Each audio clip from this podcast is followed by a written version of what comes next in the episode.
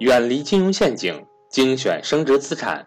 大家好，我是各位的班主任登海，欢迎想跟赵正宝老师系统学习投资理财的伙伴和我联系，我的手机和微信为幺三八幺零三二六四四二。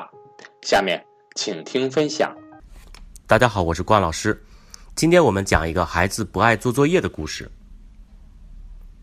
在我们的面授班家长课上呢，常常听到家长这样说：没有陪孩子做作业之前呢，都是亲爹亲妈；一陪孩子写作业呢，全部变成后爹后妈。我有个朋友呢，他叫 Daisy，他是非常能干、优雅的外企高管。有一次陪孩子写作业的时候呢，他甚至和四年级的孩子打起来了。那次我记得非常清楚，Daisy 手上、胳膊上都带着伤痕来找我。刚开始我大吃一惊，我赶紧问发生了什么事呢？Daisy 的回答让我特别想笑。他说呀，孩子昨天做作业的时候实在是太拖拉、太磨蹭了。刚开始的时候啊，毕竟他也是一个企业高管，他还是耐着性子，他很有耐心的辅导孩子写作业。但是后来。看到孩子一直磨磨唧唧，一直拖拉，一直磨蹭的时候，他的各种火啊，蹭蹭蹭的往外冒。火冒三丈之后呢，他和孩子轩轩从吵架到大打出手，甚至啊，在失控的时候呢，他把儿子的书从九楼全部扔了下去。这个妈妈说：“哈，当时如果用摄像机把这一切都记录下来，肯定没人相信这个疯婆子就是企业里面优雅的那个高管。幸好啊，现在他们家的孩子完全不一样了。现在呢，孩子已经上初一了，状态呢，也已经从之前常常把妈妈逼疯的那个孩子，摇身一变呢，变成了一个基本自律而且对自己负责的好孩子。”那么这个中间到底发生了什么事儿呢？Daisy 和她的先生呢，全部都是外企的高管。他们家呀，我叫做空中飞人。他们家两口子经常出差。轩轩小的时候呢，我知道他们就完全交给了爷爷奶奶来全权负责带孩子。之后呢，最严重的时候，一个星期七天，有四到五天，孩子都会因为写作业。折腾到晚上十一点、十二点，因为特别磨蹭、特别拖拉，一直写不完。第二天上学呢，常常迟到，老师呢经常投诉到家长那边，同时呢还反映轩轩不爱参加任何班级的集体活动，说这个孩子胆小、怯懦。当时啊，他们一家人几乎到达崩溃的状态。我记得当年啊，Daisy 跟我重复频率最高的一句话就是。这真的是我亲生的，关老师，这个孩子 DNA 是完全没有问题的，关老师你知道吗？这句话我相信很多家长都会有同感。那到底问题出在哪里了呢？好，我们来从轩轩典型的一天来看一下，也许啊，你通过我的分析就能找到答案了。好，我们来看一下孩子从早上起床开始。从这一刻开始呢，轩轩的爷爷奶奶、爸爸妈妈就各种唠叨就已经开始了，有督促的，有拉的，有扯的，还有喊的。啊，轩轩起床啦，起床啦！刷牙了，刷牙没？赶紧换衣服，换衣服了吗？接着呢，熟悉的一幕啊，催着吃早餐，然后帮着一起收拾书包。这期间呢，实在是催不动了，爸爸妈妈就替轩轩去做。总之呢，概括一句话：威逼利诱，终于把他弄出门了。但是常常迟到。放学回到家之后呢，同样的情景再现一遍：吃饭拖拉，洗澡拖拉，睡觉拖拉。作业呢，当然了，常常是很晚很晚都没有办法完成。所以呢，其实这个孩子轩轩本人啊，一天当中接收到最多的信息就是爸爸妈妈、爷爷奶奶的唠叨唠叨。还有来自他们的威逼利诱，当然啦，还缺不了他们的讲条件。有一次我去他们家，还看到一个奇景，他们家的冰箱上贴满了很多按着红手印的纸片哎，我就问好朋友 Daisy，那是什么呀？Daisy 告诉我，这是他和轩轩签的合同。还有各种的补充协议。我问他有用吗？妈妈无奈的叹了一口气。你看到了呀，我就是用了各种软的、硬的方法都没有用啊。之后呢，Daisy 进入到我们的面授班现场进行学习。那个时候我记得是二零一六年初。学习之后呢，他努力的让自己走出了困境，而且现在一直坚持。这位妈妈身上到底发生了什么改变呢？通过上面授班呢，这位妈妈最终改变了与轩轩互动的所有模式。他们全家呢，尤其是爸爸和妈妈，都同时做到了和轩轩的沟通中和善与坚定并行。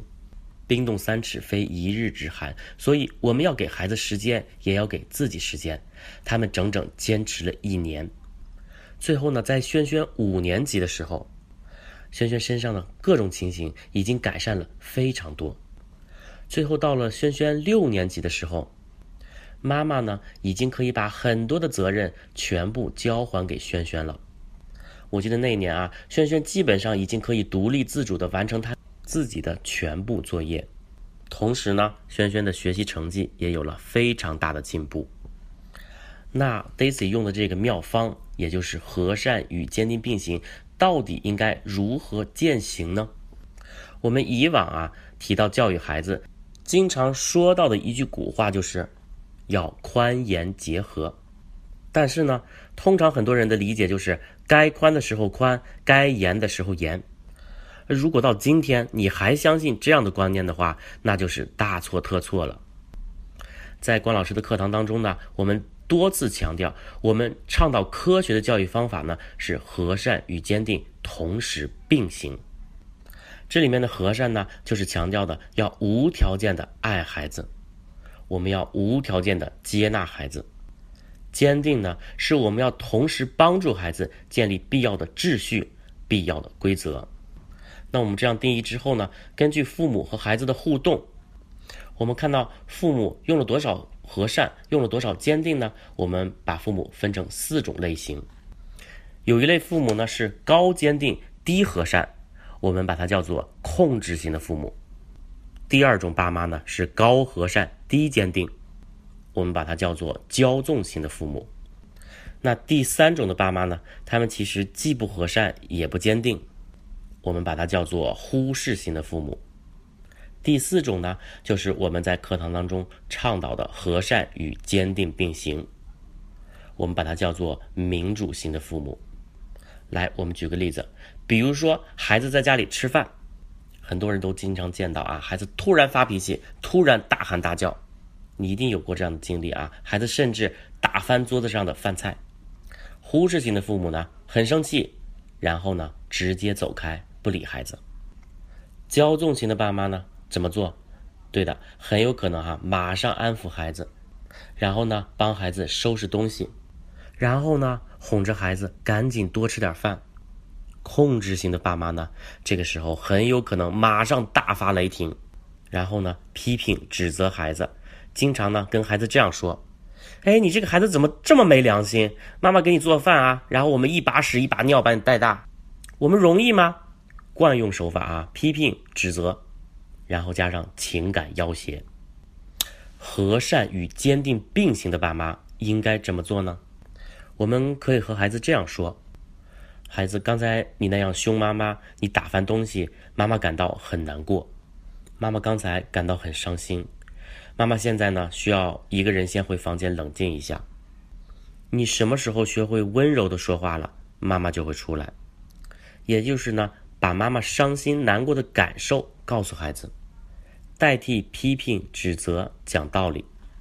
同时呢，我们也向孩子提出清晰的要求。我们要温柔的跟孩子说话，这样的表达呢，更有利于孩子明白自己做错了。这种方法呢，比直接批评指责孩子更加有效。大家可以试一下啊，下次发生同样的情形，比如说就在饭桌上，孩子在哭闹，你就用这个方法，你会发现孩子真的会来房间找你。大多数孩子会碰你一下，然后说。妈妈，对不起，我知道怎么温柔的说话了。这个时候啊，你要马上开心的拥抱他，感谢孩子能够这么做。这个过程呢，让孩子明白刚才他的行为是错误的，同时呢，很重要的是，我们也要给孩子机会修正这个错误。这就是和善与坚定并行的模式。强调的是，家长一句话说出去的时候，既要和善，又要坚定。和善指的是我们的态度、语气要和善，不批评、不指责；坚定呢，指的是我们要努力帮助孩子认识到他的错误。我们要和孩子建立必要的秩序、必要的规则。这种和善与坚定并行的沟通模式，对于孩子独立自律的品格培养，帮助是非常非常大的。好，我希望你在家庭教育当中呢，运用到。这样的方法，好，我们再来举个例子。当孩子在看电视，你们约定的时间到了，孩子这个时候一直不关电视。如果是忽视型的爸妈呢，可能自己在旁边玩手机，也不管孩子。骄纵型的父母呢，可能会一次又一次的跟孩子说：“十分钟啊，就十分钟啊，最后一次了啊，不能再拖了啊。”然后呢，一会儿再加十分钟。控制型的父母呢？很有可能直接上前就把电视关了，孩子呢可能因此大发脾气，然后家长和孩子马上上演各种权力的斗争。和善与坚定并行的民主型的爸妈呢，会保持和善的态度，会智慧的和孩子沟通。他们一般会这样跟孩子说：“孩子，我们约定的一集结束了，电视你是自己关还是妈妈帮你关呢？”自己关在你这个年龄真的很难的，你要不要挑战一下？无论孩子怎么选，都是关电视。潜台词呢，也是告诉孩子，此刻你应该做这件事儿了。哎，那万一孩子说我再看一会儿，这个时候怎么办呢？可以继续和善与坚定的给孩子选择，那是两分钟还是三分钟呢？好，三分钟时间到了之后，你是希望妈妈再提醒你，还是你主动关呢？等等等等，这样的沟通句式。好，我们再回到孩子做作业这件事上。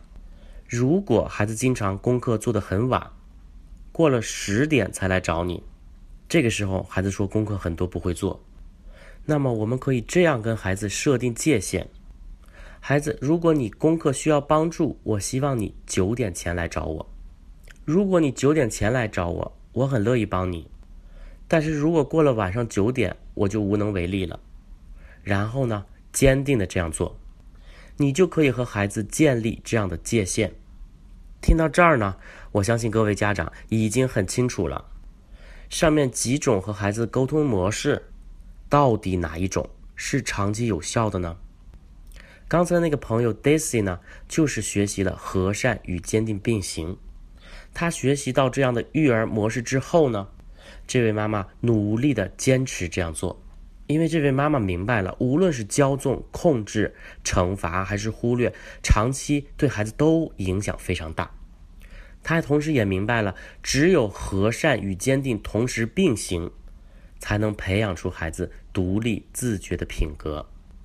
同时呢，这位妈妈在面授班上还学习到了其他的工具，这样呢组合使用。比如说呢，这位妈妈还做了日常惯例表。用有效的约定来代替规定，这样呢？这位妈妈坚持了一年左右，她从孩子身上看到了惊人的变化。这位妈妈呢和我分享，其实越是坚定的时候，就越是家长需要和善的时候。只要家长能控制好情绪，尽量能做到和善平静的和孩子定规则，那么很多问题就可以迎刃而解。好的，今天关老师告诉你，和善与坚定并行，是家庭教育科学育儿理念的超级大法宝。到底为什么呢？我今天告诉你，因为个体心理学认为，常常用惩罚控制的模式跟孩子沟通，久而久之呢，可能造成更多的问题。会造成什么问题呢？孩子会更加的拖拉，更加的磨蹭。有的孩子会出现叛逆，很多孩子都会跟家长对着干。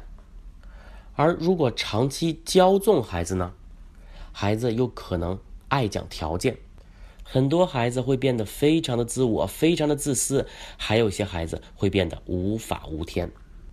那如果是忽视孩子呢，就完全散养，造成的问题就更大了。孩子很有可能会自卑，很有可能会沉迷于电子游戏。很多孩子呢会开始厌学，因为家长的忽视，会让孩子感觉到爱和关注的缺乏，所以很容易沉迷在虚拟的网络世界当中，因为那个地方有他的存在感。所以啊，只有长期用和善与坚定并行这样民主性的沟通方式，才能培养出真正独立自觉的孩子。最后，从八月到十二月。我会依次在成都、青岛、北京、南京、武汉、深圳、西安、上海、重庆、广州这些城市举办家庭教育面授的训练营，帮助大家改善家庭成员之间的关系，促进家庭和谐。上述城市呢均接受报名，名额有限，先到先得。具体行程安排呢，各位和班主任韩登海老师联系。好了。我们下期再见。